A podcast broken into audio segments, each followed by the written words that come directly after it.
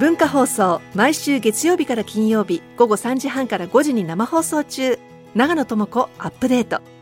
有識者を迎えニュースを読み解くコーナー。ニュースアップデートをポッドキャストで配信中。お聞きのポッドキャストアプリから長野智子アップデートで検索してください。はいこんにちは。大竹誠です。今日は12月1日金曜日。今日のパートナーは？村井ゆずきです。はい私の横にはこんにちは。文化放送アナウンサー、鈴木純子です。えー、そして金曜日は？はい、青木治です。よろしくお願いします。はい、えーと、12月の1日ですね。いや、早い。あっという間に12月。あっという間ですね。はい。もう終わりですよ、今年。もう終わりですよ。終わりですよ。あ何やってたんだろうっていうのと、ああ、俺なんかの場合は、そうか、もうまた終わったかと。うん先のあれも少し、あとね、計算しなくするような年齢になってきましたね。なんかさ、とだんだんと年齢を重ねるたびに時間が短くなってくるはいね。そうなりますね。なんでなんだろまあ、いろんな説がありますけども、あのまあごまあ、ふなんかよく言われるのは5歳の子供だと、まあまあ、5歳になるまでに1年の5分の1ですね、私74ですから、まあ74分の1ってことになりますからまあ5分の1より74分の1の方が早く過ぎるでしょうね。あー。まあ、年齢の、が上がるってのは本当に早いですよね。だから、子供の頃のね、1年って、う。あんなであ夏んなに長かっ休みとかもう死ぬかと思うぐらい長かったわ。い。や、個人的に言うと、僕、1966年生まれなんです。よ。はい、で、まあ、完全な戦後生まれだからっていう世代だなって僕は自覚してるし、まあ、事実そうなんだけど、考えてみると、戦争が終わったのが1945年でしょ、はい、でふと計算してみたんだけど、僕が生まれたのって戦後21年目なんですよ。はい、うんで今から21年前って言ったら2001年、2年くらい？そうですね。ついこのこないだのことだよ。嘘でしょ、そうと言わいうふう。にれると。なるじゃないですか、だから、僕は完全に戦後生まれたなと思ってたんだけど、まあ、そう考えてみると、戦後20年で生まれてて、ついこの間20年前2000何年、はい、まあ本当人間成長しないしね。しないよ。人間成長しないし時ってのは不思議だなとは思うよね確かにね。全然ね、中身は変わってないのね。中身変わってないのがまずいんじゃないの？やっぱり成長してない14、5ぐらいから同じよ。そうそうそうそうそう。でも本当早いよね。あっという間だよ。あのちょっとなんかこう生意気なことを言いますけど、はい、えー年を取るってどういうことだと思うわけですよ、私は。哲学的ですね。でしょ、はい。でこのあのこれちょっとね言い過ぎかな。私まあねいろんなうんあの突っ張った人生をそうですね。あのひどいことをまあね過去を振り返ったらもう顔を覆いたくなるような人生ですけども、ちょっとだけね思ったのはね年を取ると、人は、優しくなっていくんじゃないかなというふうに。でもちろんね、頑固になっていく人もいるわけだから、優しくなれない人もいるなと思いつつ、でも年を取るということはなんかまあいろんなことに寛容になるというか、えー相手をおもんばかるというか、なんかこう、まあ、願望ですよ、が願望で言ってるんですけど年を取れ取ったら取った分、まあ、優しくなれたらいいんじゃないかなと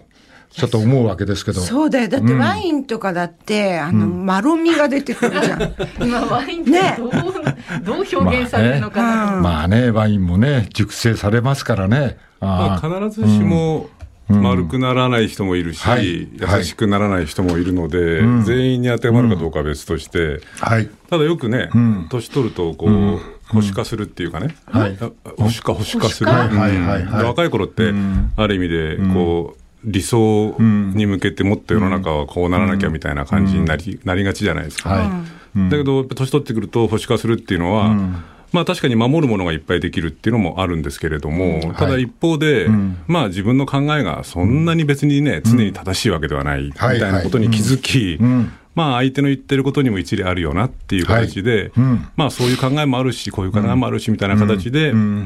まあ、相手のことをおもんぱかるみたいなことをししなくちゃいけなくなってくるっていう意味で言うと、はい、優しくなってくるっていうのが言えるかもしれないですよね。まあね、あの、まあ、こういう立場上、あの、ね、やっぱり政府とかね、うん、そういうところにはいろんなことを申し上げる立場ですので、うん、そこは申し上げておりますが、うん、まあ、それ以外のことは、そうだなと、そうなんなくちゃいけないなと思いながら、まあ、そうならない時もありつつ、まあ、やってるわけですよ。はい、でも、うん、僕、大竹さんとこうやってね、お仕事でお付き合いし始めて、まだ、まあ10、10年近くなるんですかね、でも、それしか知らないんであれなんですけど、かつては確かに僕、画面上とかで見てて、この人はめちゃめちゃな人だな と思うことが若干あったんですけど、でもあれってなんかこう付き合ってみると意外と照れ隠しみたいなところもあるじゃないですか。いや、どうでしょう。昔からやんちゃだったけど、優しかったよ。そうですね。いやいや、それ辺は自分ではよく自覚がないんですけどもね。はい。もうよく取っていただいてありがたい。いや、でも、こうやって話してるときに、あ、きだめみたいなことってないじゃないですか。はい。でも昔はやってたよ。いやいや、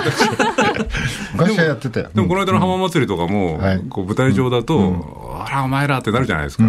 あれはまあ、一種の照れ隠しっていうか、そうですね。大竹さんが涙ぐんだりするのって全部10年ぐらい前から そうなんですか？そうかも。この間思いっきり涙ぐんでたもんね。でもそれ10年ぐらい、ここ最近で10年くらいのことだよ。あ、そうね。まあ確かに年取ると涙もろくはなるでしょう。あと色素が。私若い頃泣かない男、笑わない男っていろんなこと言われてたよね。あと色素が抜ける。色素が抜ける？何ですかそれ？なんかもうちょっと、昔のお客さん、黒、黒かった。髪も眉毛も。お前の例えば、ワインだったり、色素が抜けるだとか、もうちょっといい、こう、なんかこう、方法ってない、ないわけ、えー、なんか考えつかないわけ？え、他になんかいいこと言って、やかましいいいこと。年取ると、優しくなるってことはイライラがなくなる？いや、あの、っていうか、あの、それをなんかこう、ちょっとした目標に掲げるぐらいのことだね。本当に優しいわけじゃないからね、俺は。うん。うん、はい。そんな風に思ってて、うん、まあ、まあ、うちのね、猫がいるんですけど、まあ、染子ももう21超えて。21? はい、超えて。すごい長いそれで、病院に連れてくと、よく元気でやってますね、と言われるんだけど、うんあのー、今ね、私のベッドの足元でいつも寝てるわけですけど、夜中にゴタンと音聞こえると、ベッドの向こう側に落ちてるわけですよ、猫が。大丈夫なの？いやいや、大丈夫じゃないよ。寝ながら落ちてて、なんか自分でも寝ぼけてるからよくわかんないで、にゃーって泣くから、ああ、この隙間に落ちちゃったと思って持ち上げたりするわけね。それで、あのー、トイレなんかもね、あの、さすがにベッドのからはちゃんと降りるんですよ。うん、でもね、あの、トイレのところでいつもちゃんとしてたのがね、やっぱりトイレの前にはちょっと新聞紙みたいなのが引いてあるんですけど、まあ、そこまで行くんだけど、トイレの中まではたどり着かない。うん、ね。だからトイレの外側で、まあ、おそそをこうしたりして、うん、いるんだけど、まあ、伊集院さんが、あの、ノボっていう犬を飼いてて、うん、あの、ノボのことをずっと書いててね。東北一のバカ犬でバカ犬って書いてましたね。あその犬が年を取って、やっぱしなんかこう、トイレまで行け、行けなくなって、あちこちで粗相すると、その犬がね、もう本当にすまなそうな顔をして、あの、こっちを見ると。だから、もうそんなことですまなそうな顔しなくていいんだぞっていうようなことをなんか、奥さんがね、こう一生懸命言ってたっていう話があって、まあ私もね、まあ、その話の例じゃないけども、うんうん、いや、まあ、だからそんなね、気にすることない。猫はね、でも意外と、あの、切なそうな顔しないね。シャシャーシャーとしてるね。あ、そうなんですか。なんか、まあ、何か悪いことしたかしらみたいな。それもまあ、個体差が若干あるんじゃないですか。飼い主に似るっていうか。かましい。犬は飼い、猫は飼い主に似るとか。さっさと吹きって。うん、ね。え、あれ、猫って僕、あの、ちゃんと家で飼ったことないです。犬はあるんですけど、猫ってあれじゃないですか、本当信じがたいぐらい、なんていうの、身体能力高いっていうか、高い高い。ものすごい飛び上がったりとあれか、もあの高くても、ほっぽり投げても足からちゃんと落ちるっていう。やっぱり、置いてくると、やっぱりこう飛び上がったりとか、そういうことはできなくなってくるんでですきないですね。できないんですか？うん。うんあの人から落ちてだって。そうだよあのベッね。ドに登る時も時々うまく登れなかったりも。あ21っていうと人間でいくつ？も100くらい。あ、100ぐらいかもしれないね。あの犬の場合は、これは移住者が書いてるんだけど、人間の6倍のスピードで年を取ると、まあ、犬はね、だから置いていくのはしょうがないんだぞで飼う時はこの犬が先に死ぬこともね、ちゃんと考えてそこまでしっかり考えて、それでも面倒見れるかどうかを考えてから飼いなさいって家人に言ったっていうふうに書いてありましたけどね、うん猫もやっぱしまあ6倍か6倍とか8倍ぐらい本当に、あれ？尻尾一本？なんで？どういうこと？もう妖怪の域に達してるじゃないの？何が？染め子。ひどいこと言うなよ。いやちゃんともう一本入ってきてだけど、猫も、まあ猫はね、身体能力がもともと全然違うけど、でも人間も年取るとね、やっぱりね、こう、なんていうの、ベッドからボトッと落ちるみたいなことって、大竹さんもあるじゃないですか。はいはい。うん。僕も前、ここで言ったかもしれないですけど、これちょっと前の話なんですけど、あるところに行った時にね、こう、ちょっと1メートルくらいのこう、段差っていうか、海辺のなんかこう、堤防みたいなところがあって、その上にいてうん、降りたら海に行けると思って、で僕の感覚だと、まあ、こういう感じで、ほいっと飛び降りてって思って、で、着地して、よしって言っても飛び降りたら、着地できなくて大こけして。怪我はしなかったんだけど、だから、子供の頃くらいの記憶で、これくらいのことできるだろうっていうことが、全然できないっていうのはね。ガードレール、ひまた、またげてた45ぐらいからつま先が引っかかるのよ。本当危ないからそうなさん。ですよ。いや、本当。よくガガードレールにまたいでる途中で止まってる老人いるよね。右の足は出たんだけど、左の足がままたげなかったみたいな。そうですよ。もうついついこの間、車で高速道路走ってて、サービスエリアに乗って、サービスエリアに鉄棒があったから、よし、じゃあ5、6回懸垂でもって持ってぶら下がって、一回もできなかったですよあそう 一回もできなかったですよ。いやいやいだからや。まあ、しょうがないですよ、年を取るっていうのはそういうね。話は切ないね。今もこうやって。切ないよ。今もこうやって黙ってて鼻水垂れてる。そんなもんなんだよね。はい。そういう年の瀬です。まあ、でもガードレールは俺まだまたげるよ。あそうですね。あのガードレールまたげるゆっくりやればあまたげる言っとくけどね、ガードレールまたげるっていう意味は、あの渡っちゃいけないとこ渡ってるってそういうですよねそ その先はそういう意味ですからね、青木さん。まあ僕はそんなね、こう、法規範なんかにはそう、やすやすと従わないタイプなので。ずんこあれは、あの、まつげのカー？ラーあれってさ、やっぱりさ、たるみが多くなってきたんか、皮挟むこと多くない？それは確かにありますよね。あるよね。本当やっぱり目っていうのはね、うん、あの俺たちも別な意味でいろんな皮挟むよ。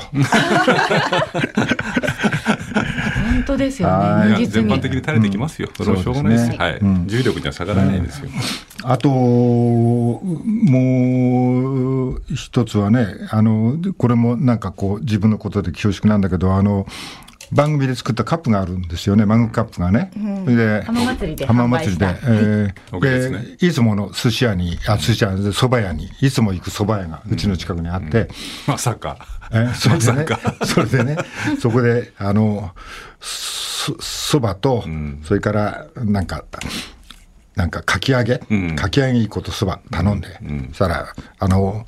おお母さんが出してくれて、で、食ってたら、親父さんが出てきて、あの、あの、お茶いりませんかって言うんだよ。いや、お茶いりませんかって、もうお茶出てるし、うん。ね、横にあの、お水も置いてあるから、うん。もうお茶も水を来てるからいらないよって、まあまあまあ、そうは言わずに言って、あのカップ出し出されて、で、上からお茶、お茶注いで、あのカップ意外とえげつないね。いや、俺ちょっと見てや、初めて目の前でお湯注がれて、カップが全部色がどんどん抜けてきて、あられでもないね、俺の格好が 出てくるとこ、またこれが貧相なじじい、貧相なじじいが出てくるんだ。しかもね、あのカップね、取っ手が右にあってね、右に持つとちょうどその絵がね、正面に来るように作ってあるのよ。うん、だから右手でののって飲むと必然的に俺の絵がね、正面にの、ね、映ってね、あ美味しいですかって言われちゃったよ。お茶。粋な親父じゃん。美味しくねえよ。その蕎麦屋さんは、うん、そのマンカップは、大竹さんがあげたんじゃなくて、うん、違う違う違う、俺はまだ一個持ってない。粋な親父じゃん。じゃあ浜祭りに来て買ってくれたんですか？浜祭りに来てるか、何かしたと思うんですよ、ね、買った買った、買ってんですよとか言わないで、そうやって出してるって粋じゃない。いや、だけど、あれですね、大竹さん、お酒飲まれないからあれですけど、例えばじゃあ、焼酎のお湯割りとか、そば湯割りとかやったら。もう絶対もうカップ、あのカップ。うん。それでそのお茶もそんなに熱くなかったんだけど、意外と色がしっかり、えー、出てくるなと思って。あの客は、な、どんな、なんで、なんて下品なエコップで飲んでるんだっていう。他の客に出すな、これって。言っときましたよ。絶対出すなよって。わかりました。でも3個あるんですよね、とか言われて。3個も、3個も買ってくださったんだ。はいはい。まあ、私事で恐縮ですけどね。あれ欲しいんだけど、まだね、僕、我々の手元に。いや、俺もまだもらってないですけど。あ、そうなんですか。はいはい。ね、そのうちになんか、あ回ってくるよ。あれは使ってるよ、丼、は。はい。丼ね。丼ね、ちょうど阿佐ヶ谷姉妹の、あの、タオルのところの端がね、250cc で。なんだそれ。軽量カップになってるの。ラーメンでお湯注ぐときちょうどいい。ちょうどいい。なるほど。いろんな使い方をしていただいてるみたいですね。はい、えー、っと今日はやることもあるですし青木さんもいらっしゃるのでちょっと早めに、えー、ニュースの方に行きたいと思います。はい、まず毎日新聞の一面からです。うんはい、見出しに生活保護減額国に賠償命令とあります。うんはい生活保護費の引き下げは生存権を保障した憲法に反するなどとして愛知県内の受給者13人が国や居住自治体に減額決定の取り消しなどを求めた訴訟で、名古屋高裁が昨日受給者側の請求を棄却した一審の名古屋地裁判決を取り消し国に1人1万円の慰謝料を支払うよう命じました。国の賠償責任を認めたのはえこれまでで初めてです。え司法判断はこれまで割れており、一審判決が出ている22件のうち、12件が減額処分を取り消したということです。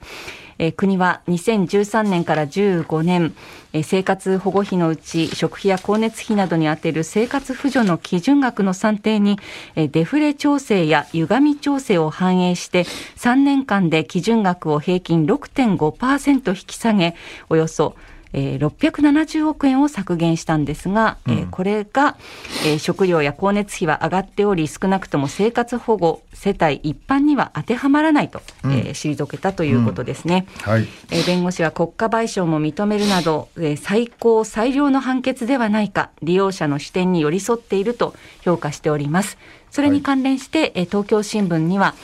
えー、名古屋高裁で争われたこの裁判の、うん、えー、弁護団長、え内川義和さん85歳について、うん、えー、記事を書いております。うんえこの方は、え自身も、えお母様の医療費負担などで、え過去に、え4年間の生活保護の受給経験があるということです。えー、内川さんは意見陳述で裁判官に生きづらさを抱えている人々に何ら心の痛みを感じないなら判決に関わる資格はないのではないかと問いかけたということです。うん、えー、この判決を受けて、えー、内川さんはえー、自身にとって最後の勝訴判決ではないかと思っているとおどけてみせたんですが、えー、もう10年ぐらいは頑張ると意欲を示したということです。うん、はいまあこの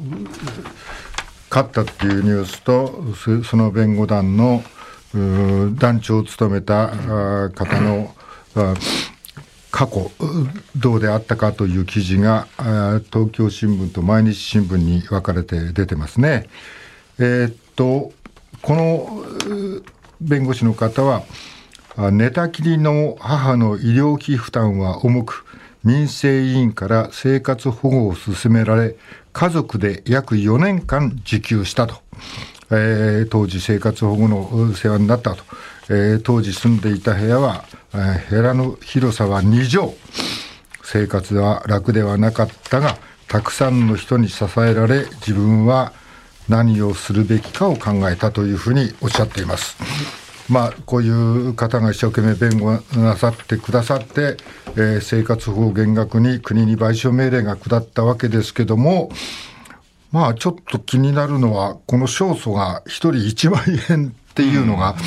なんとなく私は気になるんですけど、どうですか、まあ、とはいえ、まあ、もちろん金額の問題もあるんですけどね、うんはい、でも今、あの大竹さんと鈴木さん紹介してくださったこの弁護士さん、うん、あの、はい、弁護団長さん、僕も個人的にあの存じ上げてないんですけれども、はい、まさに本当にね、ご自身がこ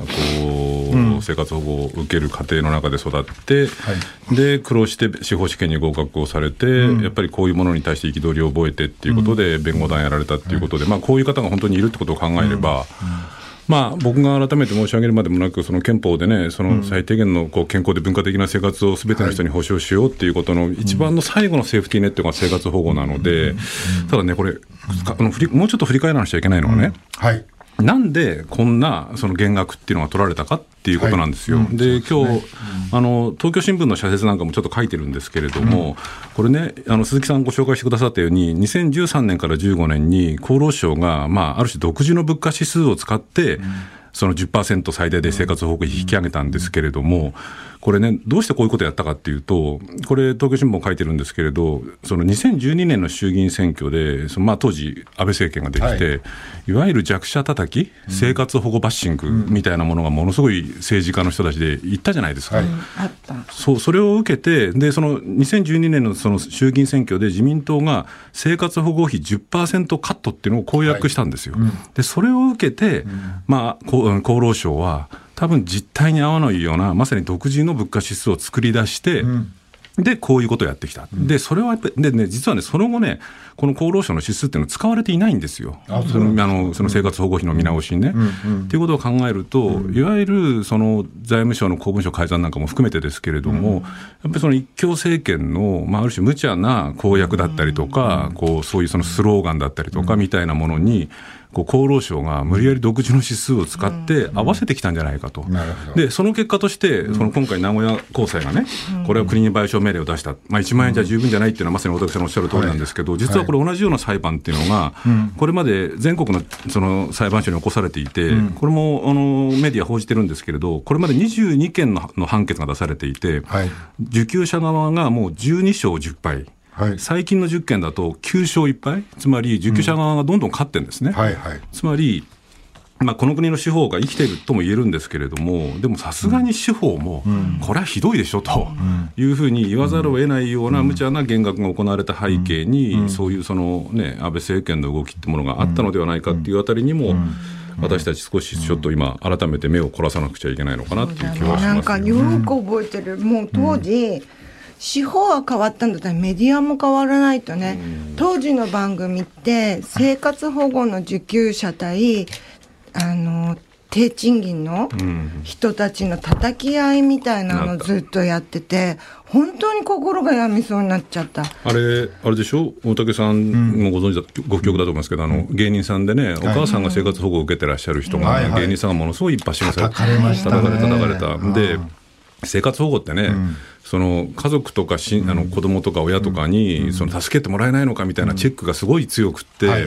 でそういうその連絡がいっちゃうもんだから、なかなか本当は生活保護がないと生活できないような人でも、なかなか受給申請できないっていうような問題点もあったわけですよね、今今もあるんですけれども、だから、そういうその当時のこの弱者叩き、生活保護バッシング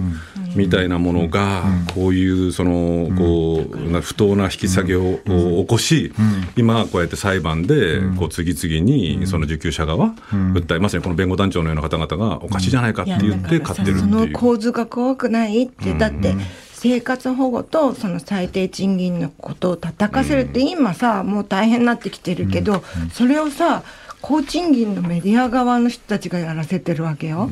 私なんかすごくぞっとした。まあそうだよね、あ今青木さんがおっしゃったようにあの親子の仲がどの家庭もう。まくいってるわけじゃないからね。そうなんですよ、はい、そう。それは親と子もそうだし、うん、あるいはこう兄弟だってそうだしね、ね。あるいは、ね、おじさん、おばさんだってそうだから、だから。むしろそっちの方が問題がある方が多い。多い。っですよね、まあ、ある意味でそういうのがね、そのうまくいってたらね、うん、またそれはそんなこと生活保護頼らなくたって、いろいろね、生活できたりとかするわけですから、だからその辺に対するなんかこう、本当に困っている人たちに対する眼差しみたいなものが、まあ、さっきね、大竹さんが、年取ると優しくなるって言ったけど、優しくならない人たちも、いるね。特に政治家の皆さんには、いるね。いるわけですよ。ダメだね。そうなんですよ。あと、あれだよね。あの、まあ、その時に、まあ、物価スライド方式みたいんで、この、なんかこう、支給額が5年ぐらいごとに見直されるみたいなのがあってさ、でも、それを言うんならね、今こんなにさ、厳しい環境になってるんだから、まあ、生活保護も含めて、当然、逆に上がってなくちゃ、おかしいよね、これだけひどい状況になってて、ガソリン代が、ね、上がって、電気代が上がって、小麦が上がってっていうので、もう本当に追い詰められてるわけだから、まあ、そこを政府がなんとかちゃんとね、こう、うん、なんかそこにちゃんとメスを入れてくれるとか、そう、ね,、いう方法があるんならともかく、まあ、必然的に値上げされてる分で、もうこっちはもう安くなって白菜ばっかり食ってるわけにいかないんだからね。ね。まあ、そういう意味で言うと、うん、あのね、さっき鈴木さんが紹介してくださったこの東京新聞のね、うん、もうそうですけど、この弁護団長さん、はい、つまり、このお母さんがそのね、こう寝たきりでこう4年間生活保護を受けて、でそれで生活をつないで、はい、で今、ね、立派に弁護士さんになられて、もう85歳っていうからね、ご高齢ですけれども。はいこういう人が今、多分そのこうね生活保護を受けてる人たち、あるいは受けてる人たちのお子さんだったりにいるっていうところまでい。るんだろうということを、やっぱりなんかこう、われわれ想像しなくちゃいけないですよね。あのここに住宅扶助はされてて、支給されるのは、住宅扶助っていう、まあ、いろんな項目があるんだけど、それだけでは、これ、家賃のみになってて、ね、生活保護は8種類、うんうん、状況に応じて、ねはい、給付されるということで、はい、生活扶助のほか、住宅扶助とか、教育扶助、医療扶助などありますね。はい。だからこれは生活あ住宅扶助だけじゃあの水道代とかっていうのは対象外になるっていう、はい、ね。ね、はい、そこをフォローしてほしいと思うんですけどね。はい、えー、っとまあもうどの裁判でもえー、勝訴がね、えー、もう必然になってきているわけですからね。ねはい、国は裁量権の範囲を逸脱していることは明らかで、厚生労働省には重大な過失があると。これが判決行使の一つです。はい、はい、次です。えー、大阪・関西万博の開幕まで昨日で500日となりました。朝日新聞には、えー、万博1日券7500円2点3点の末とあります、えー、万博の運営費は主に入場券の販売収入で賄うことになっています。ただ赤字になった場合に誰が補填するのかは決まっておらず最終的に税金が投入される可能性もあるという記事は綴っております、うん、えー、また運営費、えー、協会は運営費がいくらに増えるのかいまだに公表していないということですね、えー、来場者数は2820万人を目標としていて入場券およそ2300万枚を売る計画。そのうち1400万枚は前売り券。その半分は経済界に購入を頼んでいるということです、うん。えー、それから、えー、毎日新聞ですね、うん、えー、国費さらに1600億円と、えー、万博関連の、えー、記事が出ています、うん、このさらに1600万億円というのは、うん、えー、夢島と市街地を結ぶシャトルバスのルートとなる、うん、えー、阪神高速淀川左岸線の整備事業のうち、えー、国費を、えー、1600億円さらに投入するという記事なんですね。入ってなかったはい、さらに、うん、えー、上ま、上振れするということですね、うん、えー、こうした記事が出ております。はい、えー、そして、うん、えー、日経新聞ほか各紙に出ていますが、えー、アメリカ、ニクソン、フォード政権で国務長官などを務めたヘンリー・キッシンジャー氏が29日、えー、11月29日亡くなりました。100歳でした。うん、えー、ニクソン政権で米中国交正常化に道を開き、ベトナム戦争の和平交渉をまとめ、ノーベル平和賞を受賞したキッシンジャー氏、うん、えー、ドイツでユダヤ系ドイツ人の家庭に生まれましたが、反ユダヤ政策を取ったナチ政権の誕生を受けて、1938年にアメリカに移り、アメリカハーバード大学で博士号を取得、うん、ハーバード大学で教壇にも立った方なんですね。はい、えー、それに関連して今日の、えー、東京新聞の北丸裕二さんのコラムには、うん。ヘンリー・キッシンジャーがついに死んだというきつい見出しで報じたのはアメリカローリングストーン紙。アメリカの支配層が愛した戦争犯罪人と、こうした側面も伝えております。うん。えー、はい、はい、以上です、はい、よろしいですか？はい、はい、えー、さっきの万博ですけど、毎日、毎日予算が増えてるねっていうことを、昨日もなんかね、伝えて、今日またこれ別の運営費がとか、そういうのは1600億円、うん、増えたという話、うん、で、これで、あの、昨日か何かの新聞に、パそのなんか入場券、うん、入場券の全収入と万博にかかるお金、比較したら、もうこの入場券の収入じゃ足りないっていうのが分かった。で、おちょっと待ってよ、足りないってどういうことだと。